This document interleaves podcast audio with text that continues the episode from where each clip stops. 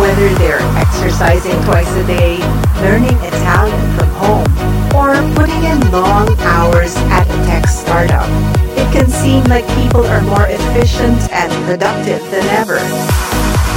But is this a good thing? According to the author, our obsession with efficiency is making us unhappy, stressed out, and physically ill. For years, we've been pursuing ever-increasing benchmarks as though high productivity is what really matters in life. Ultimately, we've only succeeded in making ourselves miserable. These blinks offer both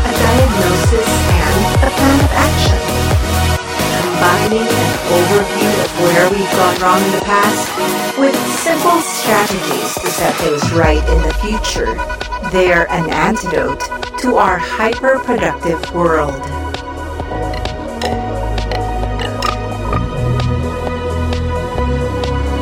Blink 1 to 7. Recently, you might have noticed that productivity is trending.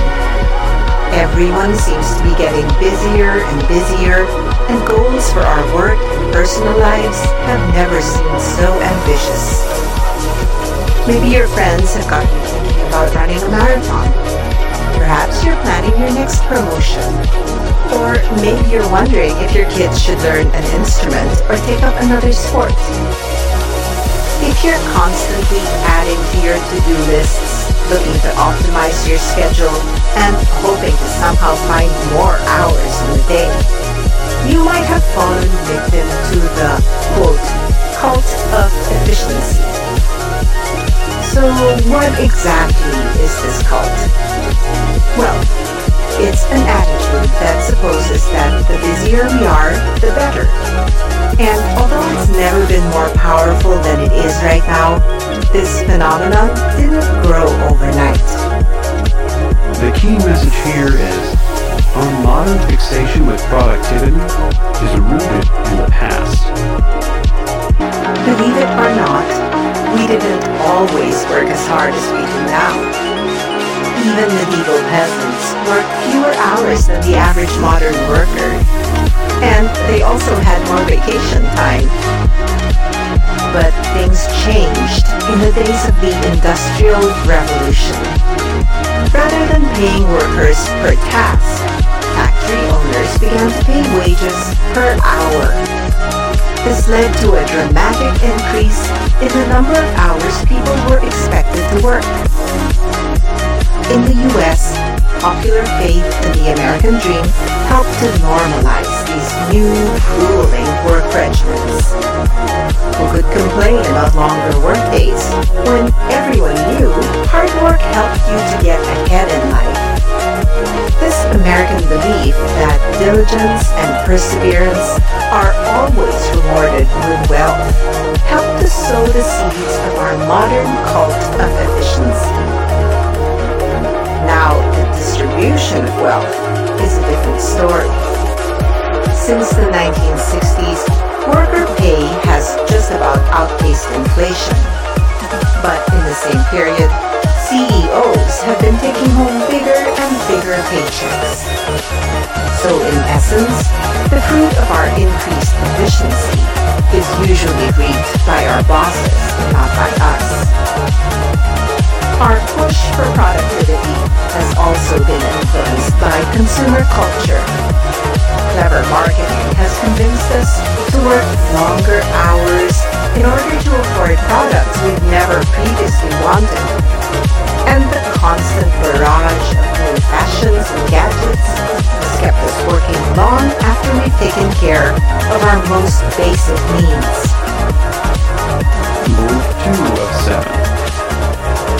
As we've just seen, the industrial age introduced a shift in worker compensation.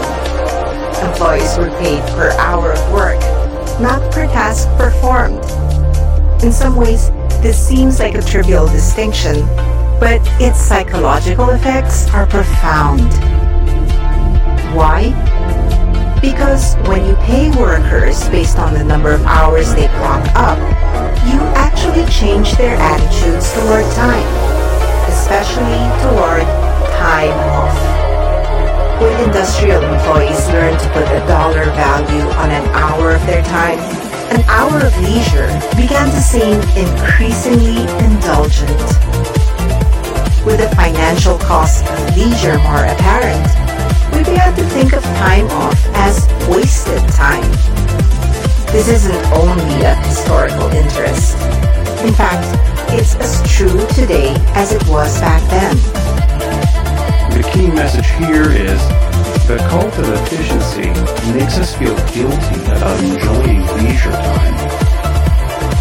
Consider an experiment run by researchers at UCLA and the University of Toronto. Participants in this study broke off into two groups and each listened to a short piece of classical music. Before listening, however, the members of one group were asked to estimate their hourly wage. The results of the study? People who had thought about the financial value of their time were significantly more eager for the music to end. Put plainly, thinking about their hourly wage made it harder for them to sit back and enjoy the music. It's no surprise then that we often find it hard to disconnect from work when we get home. In fact, researchers use the term polluted time to describe the kind of time off we experience when we still feel the need to return emails, field calls, and mull over business decisions. The effect of polluted time is that many people never truly feel at leisure and this is one of the major downsides of modern, flexible work schedules. Back when we worked from 9 to 5 every day, it was easy to know where work ended and our free time began.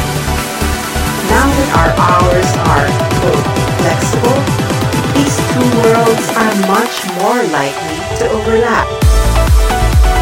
Drawbacks of polluted time are numerous.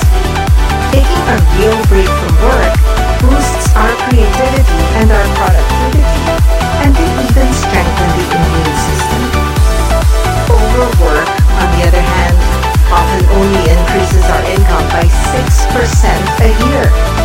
A poor trade-off given the exhaustion and stress that excessive work can trigger. Blink 3 of 7. So far, things have been pretty straightforward. We've dealt with the origins of the cult of efficiency and discussed some of the ways that work can pollute our time off and interfere with our leisure. All we need to do is keep our work and personal lives separate and the problem will be solved, right? Well, not quite. You see, one of the most important things about the efficiency trend is that it very quickly escaped its origins in the workplace and became an attitude toward life in general. So even if you haven't worked in years, you might find yourself under the sway of a mindset that values constant self-improvement and busyness for their own sake. The key message here is even in our personal lives, we strive for efficiency. One way that we can trace the intrusion of efficiency into our personal lives is in the idea of spending, quote, quality time with family. Now, there's nothing wrong with wanting to spend time with loved ones. It's often a rewarding antidote to our usual focus on, quote, getting things done. The notion of quality time supposes that we can and should cram our family obligations into a few rewarding, compressed, and memorable hours. In other words, quality time is family life adapted to a productivity mindset, a mentality which was once confined to the workplace. Another way we can identify an efficiency mindset in our personal lives is by paying attention to the social value attached to being busy. Abundant leisure time once signaled wealth and high social status. But now the tables have completely turned. These days, college educated workers are twice as likely to work over 40 hours a week without a degree. In this light, it's no surprise that busyness has become such a valued characteristic. And our eagerness to share our achievements on social media makes clear that busyness brings undeniable prestige. Ruling 4 of 7. Before the Industrial Revolution drew employees to big cities, the vast majority of people lived in small, close-knit communities. These communities suited the social needs of the times. People required a small number of intimate friends, a wider group of good companions, and a larger circle of familiar acquaintances. Unfortunately, these days, many of our social needs go unmet. Having hundreds of, quote, friends on Facebook simply can't replace the emotional connections of a warm, real-world community. Sadly, we've eroded a lot of human intimacy in our quest to make our lives more efficient. A fact with unignorable consequences. You see, isolation isn't just emotionally painful. Among other dangers, it can cut your lifespan and even increase your risk of getting cancer or suffering a heart attack.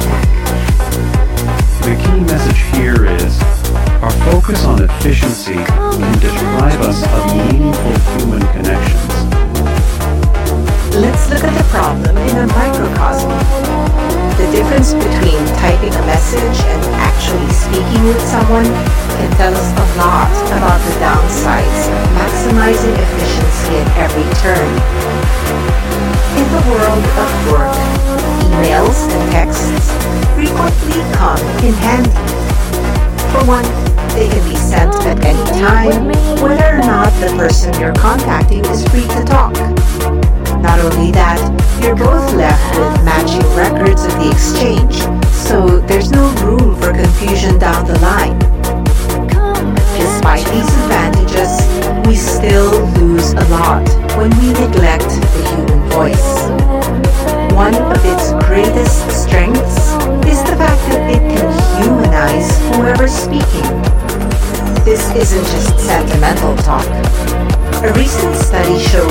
that we're better at tolerating differing opinions when we hear them articulated out loud compared to when we read them.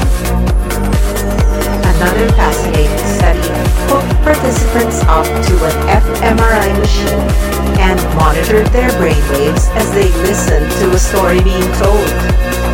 Astoundingly, the researchers found that listeners' brain activity began to imitate that of the storyteller. Phenomenon speaker-listener neural coupling, or in plain words, mind meld. No number of emojis can match that emotional impact, which makes establishing meaningful connections over email very difficult. Once again then, the triumph of efficiency has ultimately proved to be hollow. Point 5 of 7. There's no denying that social media has aided and abetted the cult of efficiency in its rise to power. After all, it's the ideal place to brag about everything you've checked off your to-do list. Have you just finished your 10th meeting of the day?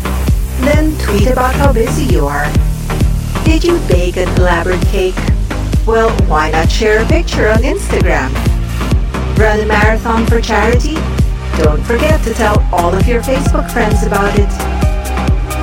There is a catch though. When we use social media, we don't just share updates about ourselves, we also encounter the updates other people post. The key message here is social media makes it too easy to compare ourselves to others.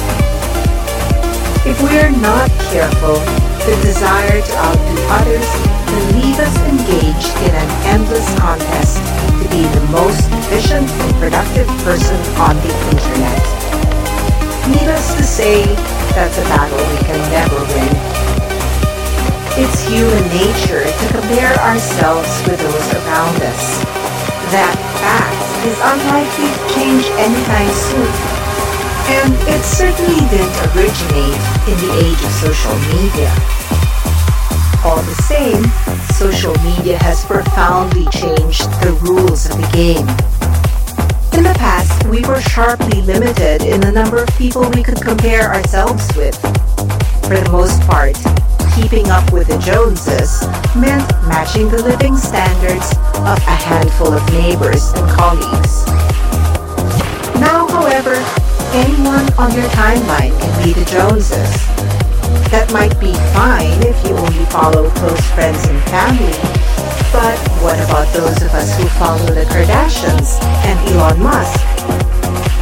When we compare ourselves with hugely successful outliers like these, we implicitly tell ourselves that we are not good enough and that the lives we lead are woefully solution? Learn to ground your evaluations in yourself without reference to anyone else and what they might have done. In other words, stop comparing your messy spaghetti bolognese with a picture-perfect dish you saw on Instagram.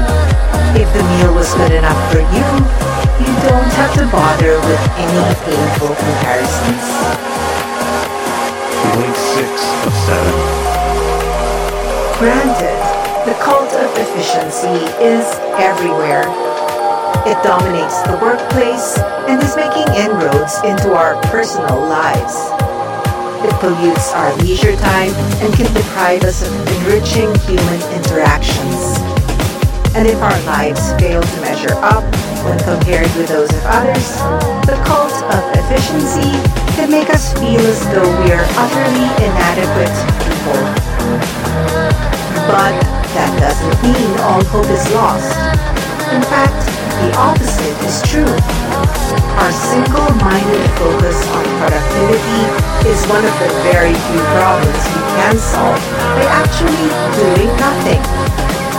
But as easy as that sounds, doing nothing is something we need to consciously plan. The key message here is few simple changes can help us to slow down and improve our quality of life. The first problem we need to confront in tackling our focus on efficiency is that many of us have simply no idea where our time goes. For example, studies have shown that people frequently overestimate how long they work. Despite widespread feelings of burnout, the total time spent working hasn't actually risen in the past few decades. So what we need to do is to improve our time perception. Why? Well, to begin with, believing that we are overworked can impede our decision making and compassion, whether or not we are really working excessive hours. Secondly, people with better time perception are less likely to feel overwhelmed and spend less time watching TV and browsing social media sites. As a result, they can make time for true leisure. In fact, a study conducted at the Berlin Academy of Music found that the best young musicians were the most aware of how they spent their time. Not only were they conscious of the hours they spent rehearsing, they were also more aware of the amount of time they spent socializing and relaxing. How can you make use of this information in your own life? Start by keeping a log of your activities in order to improve your time perception. Log everything, even if it's just browsing social media. Once you have a clear picture of how you currently spend your time, craft a schedule outlining how you'd like your days to look. Remember, this is a schedule that prioritizes leisure, not productivity. Set aside a chunk of time every day to allow yourself to be totally idle and unproductive. Point 77. One of the problems with extolling efficiency and productivity is that these values can cause us to lose sight of the bigger picture. Culture that stresses hard work and busyness doesn't just persuade us to neglect leisure time, it also encourages us to focus on means instead of ends. To be more explicit, focusing on how much we get done can lead us to overlook what we get done. Lots of us are so concerned with checking boxes that we've stopped asking whether the things we're doing are truly making us any happier. By paying so much attention to efficiency, we are neglecting the end goal and instead focusing on the process. Once we learn to set this right, the cult of efficiency loses much of its appeal. The key message here is, to recover our leisure time, we must learn to distinguish between means and ends. Put simply, a means is a process or a method that brings us closer to an end goal getting a good job might be a means of earning a decent salary, which might in turn be a means of raising a happy family. And eating healthily, for example, is a sensible means of living a longer life. The problem with focusing on efficiency is that it leads us to ignore the end goal Blocking up long hours at the office might be an impressive show of self-discipline, but it can also interfere with valuable long-term goals, like establishing close relationships with our children or giving back to our local communities. So what can be done? Well, we need to make a habit of questioning whether our productive behaviors are bringing us any closer to our cherished long-term goals. Does answering emails on a Sunday morning help you to achieve anything you care about? If the answer is no, then cut it out of your life.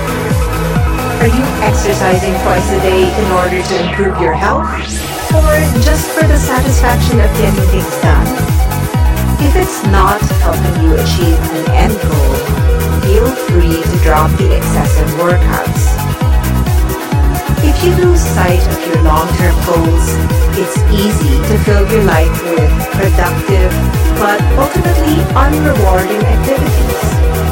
Once you drop these tasks, you'll find that you have enough time to work towards your real aims and also to relax. You just listened to our blinks to do Nothing by Celeste Headlee. The key message in these blinks is our current focus on maximizing efficiency has blinded us to the joys of leisure and idleness. Ironically, our obsession with improving our lives has actually left us lonelier, sicker, and more stressed than ever before. The solution to this state of affairs is simple. Make time for true leisure in your life and just do nothing. Now, here's some actionable advice. Manage people's expectations by changing your email signature. If you feel pressure to respond to emails the minute they arrive in your inbox, you're going to find it very hard to disconnect from your workplace in order to enjoy real leisure. To make it easier for yourself, consider changing your email signature to explain that you don't reply to messages immediately a simple note saying something like, Thanks for your email. I try to respond to all messages within 24 hours. Should be enough to do the trick.